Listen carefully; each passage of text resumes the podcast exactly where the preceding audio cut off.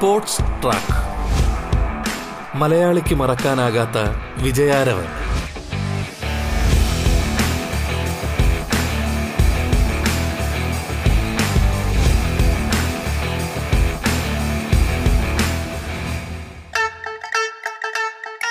നമസ്കാരം പ്രിയ ശ്രോതാക്കളെ. സ്പോർട്സ് ട്രാക്കിലേക്ക് ഏവർക്കും സ്വാഗതം. പ്രമുഖ ബാഡ്മിന്റൺ പരിശീലകൻ ശ്രീ എ നാസറാണ് ഇന്ന് നമ്മോടൊപ്പം അതിഥിയായി ചേരുന്നത്. സ്വാഗതം സ്പോർട്സ് ട്രാക്കിന്റെ ഇന്നത്തെ അധ്യായത്തിലേക്ക്.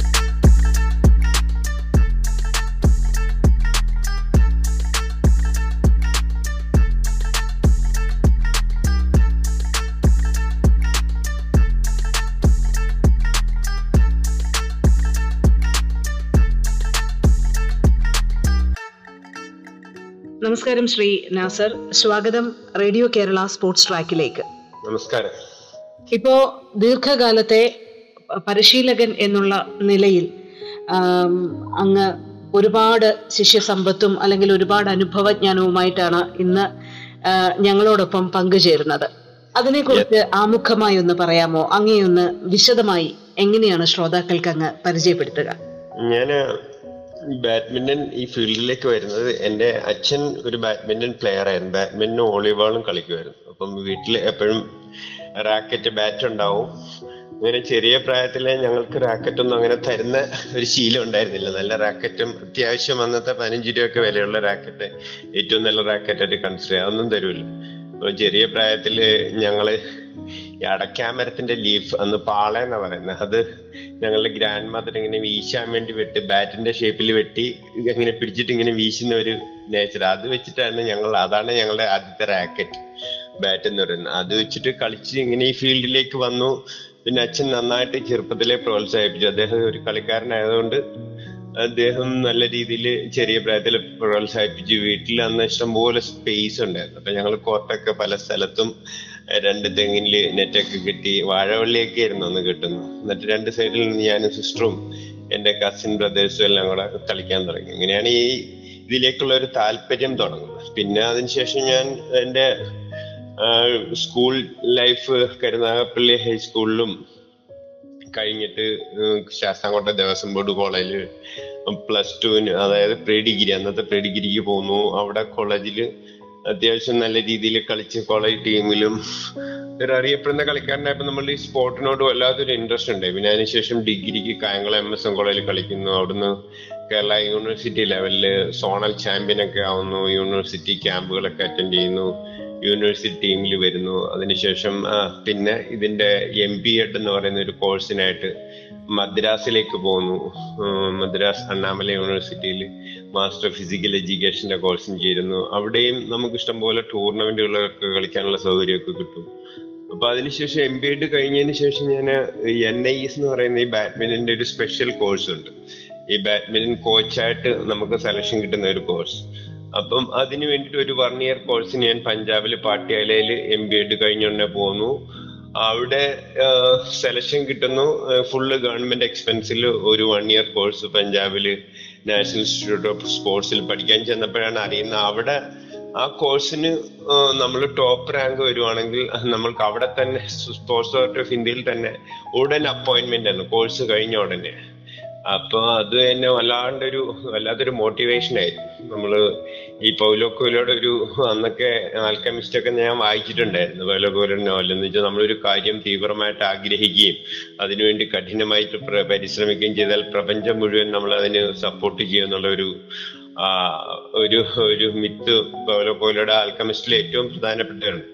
അതൊക്കെ എന്റെ ഉള്ളിൽ ഇങ്ങനെ കിടപ്പുണ്ടായിരുന്നു. അപ്പൊ ഞാനിത് ഒരു ജോലി വലിയ നിലയിലുള്ള ഇപ്പം അന്ന് കേരള ഇതിൽ നമ്മുടെ കേരള പോലീസിൽ സർക്കിൾ ഇൻസ്പെക്ടർ റാങ്കിലുള്ള ഒരു സ്കെയിൽ ഓഫ് പേയിൽ ഒരു ജോലിയാണ് ഈ സ്പോർട്സ് അതോറിറ്റി ഓഫ് ഇന്ത്യയിൽ കോച്ചായിട്ട് കിട്ടണം അപ്പൊ ഞാൻ അതിന് തുടക്കം മുതൽ തന്നെ അതിനുവേണ്ടി തീവ്രമായിട്ട് പരിശ്രമിച്ച് ഇന്ത്യയിലും വിദേശത്തു നിന്നുള്ള ഇരുപത്തൊന്ന് കാൻഡിഡേറ്റ്സ് അന്ന് അവിടെ പഠിക്കാനുണ്ടായിരുന്നു അതിൽ ടോപ്പ് വരാൻ വേണ്ടി അരയും തലയും മുറുക്കിയിട്ട് ഡിസംബർ ജാനുവരി മാസത്തിലെ പാട്യാലയിലെ കൊടും തണുപ്പിനെയൊക്കെ അന്ന് ഉറങ്ങാതെ മറ്റുള്ളവരൊക്കെ ഉറങ്ങുമ്പോഴൊക്കെ ലൈബ്രറിയിൽ പോയി ഇഷ്ടം പോലെ വായിക്കുക എല്ലാ അധ്യാപകരുടെയും പ്രീതി പിടിച്ചു പറ്റുക. അങ്ങനെ ആ കോഴ്സ് ഞാൻ ഫസ്റ്റ് റാങ്കിൽ പാസ്സായി ആ, എന്നെ സ്പോർട്സ് അതോറിറ്റി ഓഫ് ഇന്ത്യയിൽ ബാംഗ്ലൂർ അപ്പോയിന്റ്മെന്റ് കിട്ടി പാസ്സായോടെ അപ്പൊ അത് ജീവിതത്തിൽ വലിയൊരു ഡിറ്റർമിൻഡ് ആയിട്ട് ഒരു ലക്ഷ്യത്തെ അപ്രോച്ച് ചെയ്തിട്ട് നേടിയെടുത്തിട്ടുള്ള ഒരു വല്ലാത്തൊരു ആവേശം എന്നിൽ ഉണ്ടാക്കി അപ്പൊ അതിനുശേഷം ബാംഗ്ലൂർ കഴിഞ്ഞിട്ട് അപ്പോയിന്റ്മെന്റ് കഴിഞ്ഞിട്ട് അവിടുന്ന് ഞാൻ എനിക്ക് തമിഴ്നാട്ടിലേക്ക് അപ്പോയിന്റ്മെന്റ് കിട്ടി കടലൂരിലേക്ക്. പിന്നെ അതിനുശേഷം കേരള സ്പോർട്സ് കൗൺസിലിൽ നയന്റി ഫോറിൽ ഞാൻ ചേർന്നു. സ്പോർട്സ് അതോറിറ്റി ഓഫ് ഇന്ത്യ എന്ന് റിസൈൻ ചെയ്തിട്ട്. നയന്റി ഫോറിന്ന് തൃശ്ശൂരിൽ മൂന്ന് വർഷം വർക്ക് ചെയ്തിട്ട് പിന്നെ വീണ്ടും അവിടുന്ന് ട്രാൻസ്ഫർ ആയി കോഴിക്കോട് വന്നു. കോഴിക്കോട് നയന്റി സെവനിൽ വന്നിട്ട് കോഴിക്കോട് ഞാൻ സെറ്റിൽഡായി കാരണം അവിടെ എന്റെ വൈഫിനും അവിടെ ജോലിയൊക്കെ കിട്ടി. എയ്ഡഡ് സ്കൂളിലായിരുന്നു. പിന്നെ അവിടെ ട്രാൻസ്ഫർ ഒന്നും ഉണ്ടാവാത്തതുകൊണ്ട് അവിടെ തന്നെ സെറ്റിൽ ചെയ്തു. കോഴിക്കോട് സെറ്റിൽ ചെയ്തിട്ട് നന്നായിട്ട് വർക്ക് ചെയ്യാൻ തുടങ്ങി. തൃശ്ശൂരിലും നല്ല ഒരു അറ്റ്മോസ്ഫിയർ മൂന്ന് വർഷം കൊണ്ട് ഉണ്ടാക്കി. അവിടെ നിന്ന് തൃശ്ശൂരിൽ നിന്ന് പോകാൻ ഒരു മടിയായിട്ടിരിക്കുമ്പോഴാണ് കോഴിക്കോട്ടേക്ക് ട്രാൻസ്ഫർ വരുന്നത് പിന്നെ കോഴിക്കോട് വന്ന് ഞാൻ ശരിക്കും എല്ലാ അർത്ഥത്തിലും എല്ലാ രീതിയിലും പറ്റാവുന്ന രീതിയിലൊക്കെ നന്നായി ആസ്വദിച്ച് വർക്ക് ചെയ്തു. അതിന്റെ ഫലമായിട്ട് കോഴിക്കോട് ബാഡ്മിന്റണിലെ അന്ന് കോഴിക്കോട് ശരിക്കും വോളിബോളിലും ഫുട്ബോളിലും ഒക്കെ അഗ്രഗണ്യരായി അപ്പൊ അവിടുന്ന് അവരെ റാക്കറ്റ് ഗെയിമിലേക്ക് കോൺസെൻട്രേറ്റ് ചെയ്യിക്കാനും കോഴിക്കോട് ഒരു പത്ത് ഇരുപത്തഞ്ച് വർഷം കൊണ്ട് ഒരു പതിനാറ് ഇന്റർനാഷണൽ പ്ലേയേഴ്സും നൂറുകണക്കിന് നാഷണൽ ലെവൽ പ്ലേയേഴ്സും ഒക്കെ ഉണ്ടായി. അപ്പൊ അത് ബാഡ്മിന്റൺ കോഴിക്കോട് ഇന്ത്യയിൽ അറിയപ്പെടുന്ന ഒരു എഴുന്നൂറ്റി ഇരുപത്തി മൂന്ന് ഡിസ്ട്രിക്റ്റിൽ ഏറ്റവും അറിയപ്പെടുന്ന ഡിസ്ട്രിക്റ്റുകളിൽ ഒന്നായി. കോഴിക്കോട് നിന്ന് മാത്രം ഒരു പതിനാറ് ഇന്റർനാഷണൽ പ്ലേയേഴ്സ് ഈ കാലയളവിൽ ഉണ്ടായി. നൂറുകണക്കിന് സ്റ്റേറ്റ് ചാമ്പ്യന്മാരും കോഴിക്കോട് നല്ല ഇന്ത്യയിലെ ബാഡ്മിന്റണിൽ അറിയപ്പെടുന്ന ഒരു ഡിസ്ട്രിക്റ്റ് ആക്കി മാറ്റാൻ പറ്റി. അതായിരുന്നു ബാഡ്മിന്റണിൽ ആകെ മൊത്തം സംഗ്രഹിച്ച് പറയുകയാണെങ്കിൽ എന്റെ ഒരു വിജയം.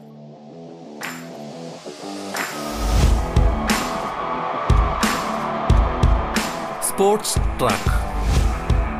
മലയാളിക്ക് മറക്കാനാകാത്ത വിജയാരവൻ.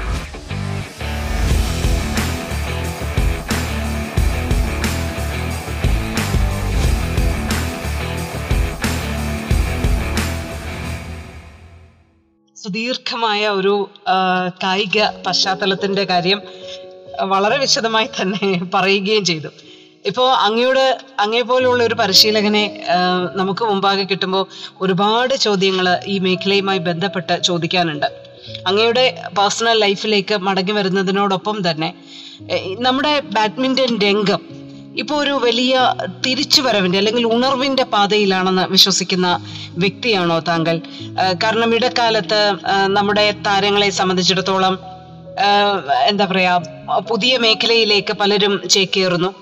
വലിയ നേട്ടങ്ങളൊന്നും ആ കാലഘട്ടത്തിൽ ഉണ്ടാക്കാൻ കഴിയാതെ വരുന്ന ഒരു സാഹചര്യങ്ങളൊക്കെ ഉണ്ടാവുന്നു. അതിനുശേഷം ഇപ്പോൾ കൂടുതൽ താരങ്ങളെ ആകർഷിക്കാൻ കഴിയുന്ന തരത്തിലേക്ക് നമ്മുടെ ബാഡ്മിന്റൺ രംഗം എങ്ങനെ മാറിയിരിക്കുന്നു എന്നാണ് അങ്ങ് വിലയിരുത്തുന്നത്. തീർച്ചയായിട്ടും ബാഡ്മിന്റൺ ഇന്ന് ഏറ്റവും അറിയപ്പെടുന്ന സ്പോർട്ടിലും ഏറ്റവും ഉയർന്ന വികസ്വര രാജ്യം എന്നൊക്കെ പറയുന്ന പോലെ ഏറ്റവും വികസിച്ചുകൊണ്ടിരിക്കുന്ന ഒരു സ്പോർട്ടാണ് കാരണം പണ്ട് മുൻപൊരു മുൻപത്തെ കാര്യം പറയുകയാണെങ്കിൽ ബാഡ്മിൻ ഇന്ത്യൻ ബാഡ്മിന്റൺ എന്ന് വെച്ചാൽ ഒരു ഇരുപത് വർഷം കുടുംബം കായ്ക്കുന്ന ഒരു മരമായിരുന്നു. വൺസ് ഇൻ ട്വന്റി ഇയേഴ്സ് അതായത് സിക്സ്റ്റീസിൽ ദിനേശ് ഖന്ന എന്ന് പറയുന്ന ഒരു പ്ലെയർ ഉണ്ടായി. പിന്നെ എയ്റ്റിയിൽ പിന്നെ ഇരുപത് വർഷം കഴിഞ്ഞ് എയ്റ്റീസിൽ പ്രകാശ് പതുക്കോൺ എന്ന് പറയുന്ന ഒരു ലോകോത്തര താരമുണ്ടായി പിന്നെ അതിനുശേഷം ഇരുപത് വർഷം കഴിഞ്ഞിട്ട് പിന്നെ ഗോപി ചന്ദ് രണ്ടായിരത്തി ഒന്നിൽ ഓൾ ഇംഗ്ലണ്ട് ജയിക്കുന്നു. അങ്ങനെ ഒരു അവസ്ഥയിലായിരുന്നു Indian badminton once in twenty years ഒരു വേൾഡ് ക്ലാസ് പ്ലെയർ വരിക പോവുക.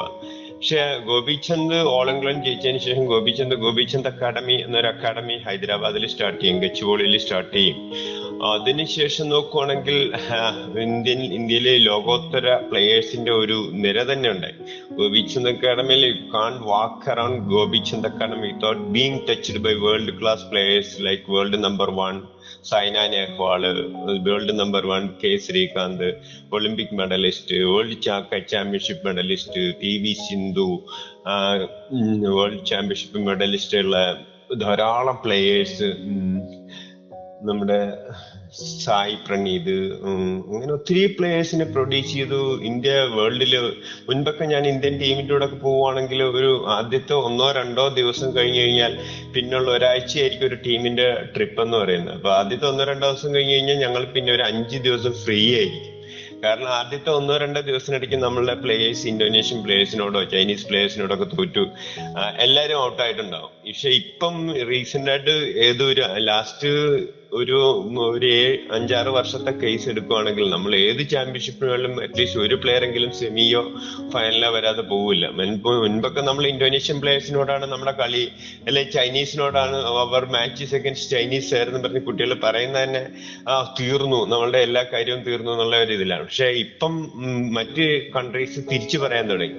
അവർ മാച്ചസ് അഗൻസ്റ്റ് ഇന്ത്യ. ഇന്ത്യ എന്ന് പറയുമ്പോൾ പെട്ടെന്ന് അവർ ഓർക്കുന്നത് സൈന സിന്ധു ശ്രീകാന്ത് അങ്ങനെയുള്ള വേൾഡ് ക്ലാസ് പ്ലേയേഴ്സിനെ അവരുടെ മുൻ- മുൻപിലേക്ക് വരിക. അപ്പൊ ആ ഒരു അവസ്ഥയിൽ ഇന്തോനേഷ്യയുടെ ആ അപ്രമാദത്വമൊക്കെ നമ്മൾ മാറ്റി എഴുതി. ലോകത്തിലെ എല്ലാ പ്ലേയേഴ്സിനെയും തോപ്പിക്കുന്ന എല്ലാ ടൂർണമെന്റും വിൻ ചെയ്യാൻ കാലിബറുള്ള പ്ലേയേഴ്സ് ഇന്ത്യയിൽ നിന്നുണ്ടായി. P V Sindhu world champion ആണ്. ഇപ്പൊ ഒളിമ്പിക്സിന്റെ ചരിത്രത്തിൽ സിൽവർ ബ്രോൺസ് പിന്നെ വേൾഡ് ചാമ്പ്യൻഷിപ്പ് ഓൾ ഇംഗ്ലണ്ട് ചാമ്പ്യൻഷിപ്പിന്റെ ഫൈനൽ വേൾഡ് ചാമ്പ്യൻഷിപ്പിന്റെ ഫൈനൽ അങ്ങനെ ലോകോത്തര ചൈനയിൽ ഏറ്റവും ബാഡ്മിന്റണിലെ ഏറ്റവും ടോപ്പ് ആയിട്ടുള്ള കൺട്രിയിൽ ഒരു ഒരു വർഷം നമ്മൾ ചൈനയിൽ ചൈനീസ് ഓപ്പൺ ബാഡ്മിന്റൺ ചാമ്പ്യൻഷിപ്പിൽ സിംഗിൾസും ഡബിൾസും ചൈനീസ് പ്ലേയേഴ്സിനെ തോൽപ്പിച്ചിട്ട് സൈന നെഹ്വാൾ സിംഗിൾസ് ചാമ്പ്യൻ ആവുന്നു കെ. ശ്രീകാന്ത് ലോകത്തിലെ എക്കാലത്തെ മഹാനായ world champion seven time world ചാമ്പ്യനും three two times Olympic champion ആയ ലിൻഡാനെ തോൽപ്പിച്ചിട്ട് ചാമ്പ്യൻ ആവുന്നത് സ്പോർട്സ് ട്രാക്ക്. മലയാളിക്ക് മറക്കാനാകാത്ത വിജയാരവൻ. സ്പോർട്സ് ട്രാക്കിൽ ഇടവേള.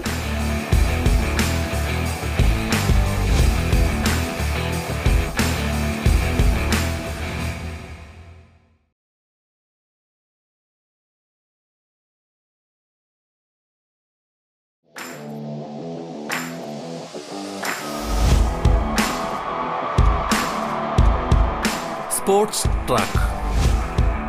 മലയാളിക്ക് മറക്കാനാകാത്ത വിജയാരവൻ. പ്രമുഖ ബാഡ്മിന്റൺ പരിശീലകൻ ശ്രീ എ നാസറാണ് അതിഥിയായി ചേരുന്നത്. തുടർന്ന് കേൾക്കാം സ്പോർട്സ് ട്രാക്ക്. ചൈനീസ് ടൂർണമെന്റിൽ നമ്മളുടെ പ്ലേയേഴ്സ് രണ്ട് കിരീടവും നേടുന്നു. അങ്ങനെയൊക്കെ ഉള്ള ഒരു അവസ്ഥ വന്നിട്ടുണ്ട്. അപ്പൊ അതാണ് ഇപ്പൊ ഇന്ത്യയുടെ ബാഡ്മിന്റൺ. ഇപ്പൊ ഒരു ഒരു വേൾഡ് ക്ലാസ് പ്ലേയേഴ്സ് വന്നു കഴിഞ്ഞാൽ ഇന്ത്യയിൽ ചെസ് ഏറ്റവും കൂടുതൽ പോപ്പുലർ ആവാൻ കാരണം പ്രധാന കാരണം വിശ്വനാഥൻ ആനന്ദാണ് ഒരു വേൾഡ് ക്ലാസ് പ്ലേയേഴ്സ് വന്ന ആൾക്ക് നമ്മളുടെ ഒരു പ്രൗഡായിട്ട് അത് മാറുകയാണ് ഇപ്പൊ വിശ്വനാഥൻ ആനന്ദ് ചെസ്സിൽ വന്നുകൊണ്ട് ഇഷ്ടംപോലെ ഇന്ത്യക്കാർ വേൾഡ് ക്ലാസ് ലെവലിലുള്ള ഇഷ്ടംപോലെ പ്ലേയേഴ്സ് ഇന്ത്യയിൽ ചെസ്സിൽ വന്നു. അതുപോലെ ഗാവസ്കറിനെ പോലെ ഒരു വേൾഡ് ക്ലാസ് ബാറ്റ്സ്മാനും കപിൽ ദേവിനെ പോലുള്ള ഒരു ബോളറും വന്നപ്പോൾ നമ്മൾ ഇന്ത്യൻസ് എല്ലാം ക്രിക്കറ്റിലേക്ക് കൂടുതൽ അട്രാക്റ്റീവ് ആയി വേൾഡ് ചാമ്പ്യൻഷിപ്പ് നേടിയപ്പോൾ അത് പതിന് മടങ്ങ് ഇരട്ടിയായിട്ട് മാറി. അതുപോലെ തന്നെ നമ്മളുടെ Saina Nehwal world number one ആവുന്നു. ലോകത്തിലെ ടോപ്പ് ടൂർണമെന്റുകൾ ജയിക്കുന്നു. P V Sindhu world champion ആവുന്നു. ഒളിമ്പിക്സിൽ നൂറ് വർഷത്തെ ചരിത്രം തിരുത്തി കുറിച്ചുകൊണ്ട് ഒരു കുട്ടി സിൽവർ മെഡൽ നേടുന്നു. അതും ബാഡ്മിന്റൺ അങ്ങനെ ബാഡ്മിന്റൺ മൊത്തത്തിൽ നന്നായിട്ട് കവറേജും കിട്ടി. ഗവൺമെന്റും എല്ലാ സ്റ്റേറ്റ് ലെവലിലും എല്ലാ രീതിയിലും നല്ല സ്പോൺസർഷിപ്പ് ഒക്കെ വന്നിട്ട് നന്നായിട്ട് പ്രൊമോട്ട് ചെയ്യാൻ തുടങ്ങി. പണ്ടൊക്കെ കോഴിക്കോടൊക്കെ ഞാൻ വരുന്ന സമയത്ത് നയന്റി സെവനിലൊക്കെ ആകെ രണ്ട് ഇൻഡോർ സ്റ്റേഡിയം ഉണ്ടായിരുന്നുള്ളൂ. കോഴിക്കോട് ഇൻഡോർ സ്റ്റേഡിയം പിന്നെ ഒരു പോലീസ് ക്ലബ്ബോ അല്ലെ കോസ്മോസ് ക്ലബ്ബോ ഓഫീസസ് ക്ലബ്ബോ അങ്ങനെയൊക്കെ ഉണ്ടായിരുന്നു. ഇപ്പൊ നൂറ് കണക്കിന് സ്റ്റേഡിയങ്ങളാണ് കോഴിക്കോട്ട് വന്നിരിക്കുന്നത്. ചെറിയ രണ്ടും ഒന്നും രണ്ടും കോട്ടുള്ള സ്റ്റേഡിയങ്ങളും നാല് കോട്ടുള്ള സ്റ്റേഡിയങ്ങളും ഉൾപ്പെടെ നൂറ് കണക്കിന് സ്റ്റേഡിയങ്ങളിൽ ആയിരക്കണക്കിന് കുട്ടികൾ കോഴിക്കോട് കളിക്കുന്നുണ്ട്. അപ്പൊ ഇതിൽ for to get a better talent it is better to have a lot of talent എന്ന് പറയും. ഒരു നല്ലൊരു ടാലന്റിനെ കിട്ടാൻ നമുക്ക് ഇഷ്ടംപോലെ ടാലന്റ് ഉണ്ടെങ്കിൽ അതിനകത്ത് ഒരു വേൾഡ് ക്ലാസ്സിനെ കിട്ടും. അപ്പൊ അങ്ങനെ ഇഷ്ടംപോലെ ആൾക്കാർ കളിക്കുന്നുണ്ട് ഇഷ്ടംപോലെ അക്കാഡമികൾ വരുന്നുണ്ട്. അപ്പൊ ഏറ്റവും നല്ല സ്റ്റഫിനെ കിട്ടാൻ വേണ്ടി നമുക്ക് ഏറ്റവും നല്ല തേങ്ങ കിട്ടാൻ കുറെ അധികം തേങ്ങയിൽ നിന്ന് തിരഞ്ഞെടുക്കുക എന്ന് പറയുന്ന പോലെ അതേ ഒരു അവസ്ഥയിൽ ഇപ്പം ബാറ്റ്മിൻ നല്ല പോപ്പുലർ ആയിക്കൊണ്ടിരിക്കുകയാണ്. അപ്പം പ്രത്യേകിച്ച് ഒരു കാര്യം എന്ന് വെച്ചാൽ ബാഡ്മിന്റൺ നമുക്ക് ത്രീ സിക്സ്റ്റി ഡേയ്സും കളിക്കാൻ പറ്റുന്ന ഒരു സ്പോർട്ടാണ് വളരെ കുറഞ്ഞ സ്ഥലം മതി. ഏത് മുന്നൂറ്റി മുന്നൂറ്റി അറുപത്തഞ്ച് ദിവസം കളിക്കാമെന്ന് പറഞ്ഞു കഴിഞ്ഞാൽ അത് വെയിലത്തും മഴയത്തും ഒക്കെ കളിക്കാം. കാരണം ഇൻഡോർ ആയതുകൊണ്ട് ഇൻഡോർ ഗെയിം ആയതുകൊണ്ട് അതൊന്നും പ്രശ്നമില്ല. ഏത് സമയത്തും കളിക്കാം എപ്പോഴും കളിക്കാം. രണ്ടുപേരും മതി കളിക്കാൻ. ഇപ്പൊ ഫുട്ബോൾ വോളിബോൾ ബാസ്കറ്റ്ബോൾ ഒക്കെ എന്ന് വെച്ചാൽ ഒരു ടീം വേണം. പത്ത് ഇരുപതും പേരോ അല്ലെങ്കിൽ ഇരുപത്തിരണ്ട് പേര് ഫുട്ബോളിന് വേണം. അല്ലെങ്കിൽ മിനിമം പതിനാലെങ്കിലും വേണം. ഏഴും ഏഴും ബാസ്കറ്റ് ആണെങ്കിലും അതുപോലെ വോളിബോളിനാണെങ്കിൽ മിനിമം പന്ത്രണ്ട് പേര് വേണം. അങ്ങനെയൊക്കെ ഒരു ഇതുണ്ട്. ഇതിന് പേര് രണ്ടുപേരുണ്ടെങ്കിൽ നമുക്ക് ഫുൾ മാച്ച് കളിക്കാം. അങ്ങനെയൊക്കെ ഉള്ള ഒരു അവസ്ഥയിൽ ഈ സ്പോർട്ടിന് എല്ലാ രീതിയിലും ഡെവലപ്പ് ചെയ്യാൻ പറ്റുന്ന ഒരു അറ്റ്മോസ്ഫിയർ ആണ് ഇപ്പൊ നിലവിലുള്ളതും അതുപോലുള്ള വളക്കൂറുള്ള ഒരു അറ്റ്മോസ്ഫിയർ ആണ് എല്ലാ രീതിയിലും ഫെസിലിറ്റീസും ഉണ്ട്. കളിക്കാനുള്ള സൗകര്യങ്ങളും ഉണ്ട് ആളും ഉണ്ട്. പിന്നെ ഇഷ്ടംപോലെ ആൾക്കാരും എല്ലാ സ്പോർട്ടും ഏത് സ്പോർട്സ് കളിക്കുന്നവരും ഒരു ലേറ്റസ്റ്റ് സ്റ്റേജിൽ അവരെത്തിച്ചേരുന്ന ഒരു എക്സർസൈസ് എന്ന് വെച്ചാൽ ബാഡ്മിന്റൺ. അപ്പൊ അതിന് പ്രത്യേക കാരണം വളരെ കുറഞ്ഞ സ്ഥലം മതി. എല്ലാ ദിവസവും കളിക്കാം. നല്ലൊരു എക്സർസൈസ് ആണ്. ഏത് ലെവലിലുള്ള പ്ലേയേഴ്സിനും അവർക്ക് ഒപ്പോണന്റ് ഈക്വൽ ആണെങ്കിൽ ഏറ്റവും നല്ല എക്സർസൈസ് ഇതുപോലെ വേറെ ഇല്ല. അപ്പൊ എല്ലാ രീതിയിലും ബാഡ്മിന്റൺ ഏറ്റവും പോപ്പുലർ ആയിക്കൊണ്ടിരിക്കുന്ന ഒരു സമയമാണിത്. അതിന്റെ കാരണവും വേൾഡ് ക്ലാസ് പ്ലേയേഴ്സ് ഉള്ളതാണ്. അതാണ് ബാഡ്മിന്റന്റെ ഇന്നത്തെ അവസ്ഥ. ഇപ്പോ അങ്ങനെ പറഞ്ഞിരുന്നു ഒരുപാട് സൗകര്യങ്ങൾ. ഒരുപക്ഷെ സിന്ധുവിന്റെയും സൈനയുടെയും ഒക്കെ മികവുകൾക്ക് ശേഷം അതിലൊരു കാലഘട്ടം തന്നെ ബാഡ്മിന്റനെ സംബന്ധിച്ചിടത്തോളം പിറന്നു എന്നുള്ള കാര്യം എടുത്തു പറയുകയുണ്ടായി. ഞാൻ ചോദിക്കുന്നത് ഇപ്പോ അതിനു അതിനു മുൻപ് അതായത് പലപ്പോഴും പലരോടും ചോദിക്കുമ്പോൾ തുറന്നു പറയാൻ വിസമ്മതിക്കുകയും എന്നാൽ അതൊരു യാഥാർത്ഥ്യമായി നിൽക്കുകയും ചെയ്യുന്ന ഒരു അവസ്ഥയെ കുറിച്ച് കൂടി അങ്ങ് പറയുകയുണ്ടായിട്ടുണ്ട്. അതായത് ഒരിടക്കാലത്ത് ബാഡ്മിന്റന് അർഹിക്കുന്ന അല്ലെങ്കിൽ അംഗീകരിക്കുന്ന തരത്തിലുള്ള വലിയ നേട്ടങ്ങൾ അല്ലെങ്കിൽ സപ്പോർട്ടും പിന്തുണയൊന്നും ഉണ്ടാക്കാൻ കഴിഞ്ഞില്ല എന്നുള്ള ഒരു വിഷമം കൂടി എവിടെയൊക്കെയോ വായിച്ചെടുക്കുന്നു. അതൊരു യാഥാർത്ഥ്യമായിരുന്നല്ലേ?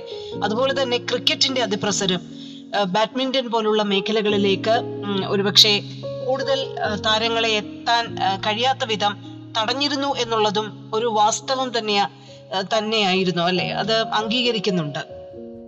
തീർച്ചയായിട്ടും ക്രിക്കറ്റ് ഒരു ജനങ്ങളിൽ ആവേശം ഉണ്ടാക്കുന്ന ഒരു ശരിക്കും പറഞ്ഞു കഴിഞ്ഞാൽ ഇംഗ്ലീഷുകാർ വെയിൽ കൊള്ളാൻ വേണ്ടിയിട്ട് ഉണ്ടാക്കിയ സ്പോർട്സുകളാണ്. ക്രിക്കറ്റും ഗോൾഫ് പോലുള്ള ഗെയിം. ഒരു ഗോൾഫ് എന്ന് വെച്ചാൽ ഒരു ഒന്ന് അടിക്കുക പിന്നെ വെയിലത്ത് കുറെ നേരം നടക്കുക പിന്നെ അടുത്ത ബാൾ കുറെ ദൂരെ ആയിരിക്കും എന്നിട്ട് പേടിക്കുക അതൊരു അവർക്ക് വൈറ്റമിൻ ഡി കിട്ടാൻ വേണ്ടി വെയിൽ കൊള്ളാനുള്ള ഒരു പരിപാടിയാണ്. അതുപോലാണ് ഒരു ഫുൾ ഡേ അല്ലെങ്കിൽ അഞ്ച് ദിവസമൊക്കെ നീണ്ടു നിൽക്കുന്ന ഒരു സ്പോർട്സ്. അത് ക്രിക്കറ്റ് ശരിക്കും യൂറോപ്യൻസിന്റെയും അമേരിക്കൻസുകാരുടെയും കളിയാണിത്. ശരിക്കും അവർക്ക് കുറെ നേരം ഫീൽഡിൽ നിന്ന് കളിക്കും. അത് പക്ഷെ അതിന് നല്ല ആവേശം ഉണ്ടാക്കുന്നുണ്ട്. പറയാതിരുന്നിട്ട് കാര്യമില്ല. ഏഴെട്ടോ രാജ്യങ്ങളെ ശരിക്കും സ്ട്രോങ് ആയിട്ട് ഇരുന്നൂറ്റി ആറോളം ഐക്യരാഷ്ട്രസഭ അംഗീകരിച്ച രാജ്യങ്ങളുള്ളപ്പോൾ ഏഴെട്ടോ കൺട്രീസിൽ ഇത് ടോപ്പായിട്ട് കളിക്കുന്നുള്ളൂ.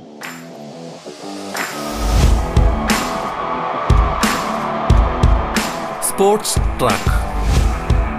മലയാളിക്ക് മറക്കാനാകാത്ത വിജയാരവൻ.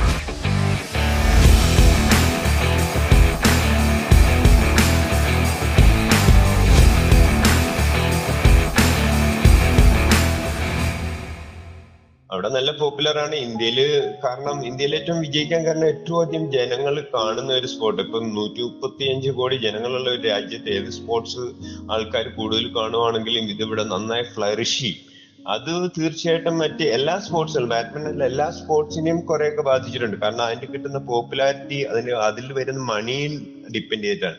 കാരണം കുറെ പതിനായിരം കോടിക്കണക്കിന് ആൾക്കാർ അത് കാണുമ്പം അതിലൂടെ വരുന്ന പരസ്യത്തിൽ നിന്നുള്ള വരുമാനം നമുക്ക് ഇമാജിൻ ചെയ്യാൻ കഴിയുന്നില്ല ലോകത്തിലെ ഏറെക്കുറെ അറുപത് രാജ്യങ്ങളിലുള്ള ജനസംഖ്യ നമ്മളുടെ ഇന്ത്യയിലുണ്ട്.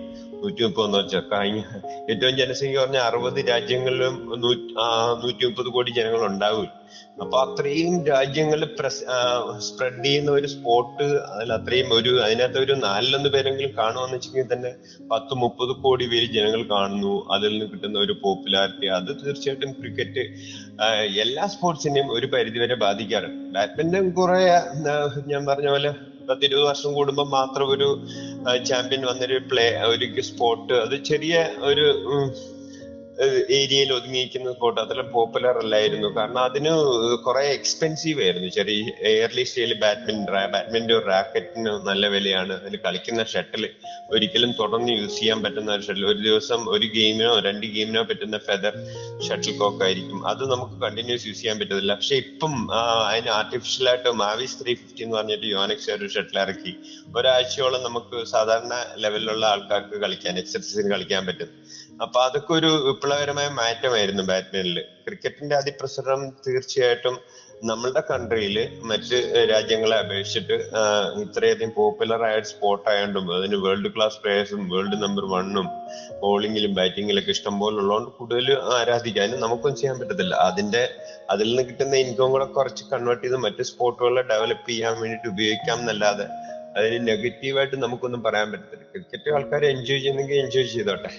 അതുപോലെ മറ്റ് സ്പോർട്ടിനെ ഡെവലപ്പ് ചെയ്യാൻ വേണ്ടിയിട്ട് ചെയ്തിട്ട് നമുക്ക് ഒളിമ്പിക് ലെവലിലുള്ള ക്രിക്കറ്റിൽ ഒളിമ്പിക്സിലൊന്നും ഇല്ലാത്തതുകൊണ്ട് നമുക്ക് ആ ലെവലിലൊന്നും ഒന്നും മെഡലൊന്നും പ്രതീക്ഷിക്കാൻ പറ്റത്തില്ല. ക്രിക്കറ്റിന് വേൾഡ് ചാമ്പ്യൻഷിപ്പ് അങ്ങനെയൊന്നും ഇല്ല. അത് ടെസ്റ്റ് ക്രിക്കറ്റിന് വേൾഡ് ചാമ്പ്യൻഷിപ്പ് ഒന്നും ഇല്ല. അത് ഇനിയിപ്പം അത് വന്നാൽ തന്നെ അതിന് അത്ര ഒരു പോപ്പുലാരിറ്റി ഒന്നുമില്ല. ഇപ്പോഴും ഇന്ത്യ വേൾഡ് ചാമ്പ്യൻഷിപ്പിന്റെ ഫൈനൽ കളിക്കും എന്ന് പറഞ്ഞാൽ ആരും അപ്പൊ അതുപോലത്തെ ഒരു പോപ്പുലാരിറ്റി ആ ഗെയിമിന് കിട്ടുന്നുണ്ട്. പക്ഷെ അത് മറ്റു ഗെയിമിന് ഒരിക്കലും ഇന്ത്യയിൽ അങ്ങനെ വരാൻ സാധ്യതയില്ല. പക്ഷെ ഇന്ത്യയിൽ മറ്റു സ്പോർട്ടുകളൊക്കെ വേൾഡ് ചാമ്പ്യന്മാരുള്ള സ്പോർട്ടുകളൊക്കെ നല്ല ഡെവലപ്ഡ് ആണ്. ഇഷ്ടംപോലെ ആൾക്കാർ അത് ഫോളോ ചെയ്യുന്നുണ്ട്. ഉദാഹരണം നമ്മുടെ ഗുസ്തി നമ്മുടെ ബോക്സിങ് വിജേന്ദർ സിംഗ് ഉൾപ്പെടെയുള്ള വേൾഡ് ലോകോത്തര ബോക്സേഴ്സ് അതുപോലെ ചെസ്സിൽ വിശ്വനാഥൻ ആനന്ദ് അമ്പെയ്ത്തിൽ ലിംബറാം ഷൂട്ടിങ്ങിൽ അഭിനവ് വിദ്ര അങ്ങനെ ഇഷ്ടംപോലെ വേൾഡ് ക്ലാസ് ഉള്ളതുകൊണ്ട് ആ സ്പോർട്ടൊക്കെ നന്നായി ഡെവലപ്പ് ചെയ്യുന്നുണ്ട്.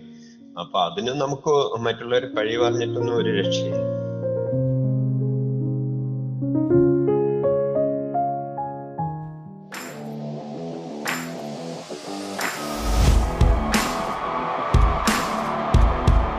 സ്പോർട്സ് ട്രാക്ക് മലയാളിക്ക് മറക്കാനാകാത്ത വിജയാരവൻ. ശ്രീ എ നാസറാണ് അതിഥിയായി പങ്കുചേർന്നത്. സ്പോർട്സ് ട്രാക്ക് പൂർണമാകുന്നു. നമസ്കാരം.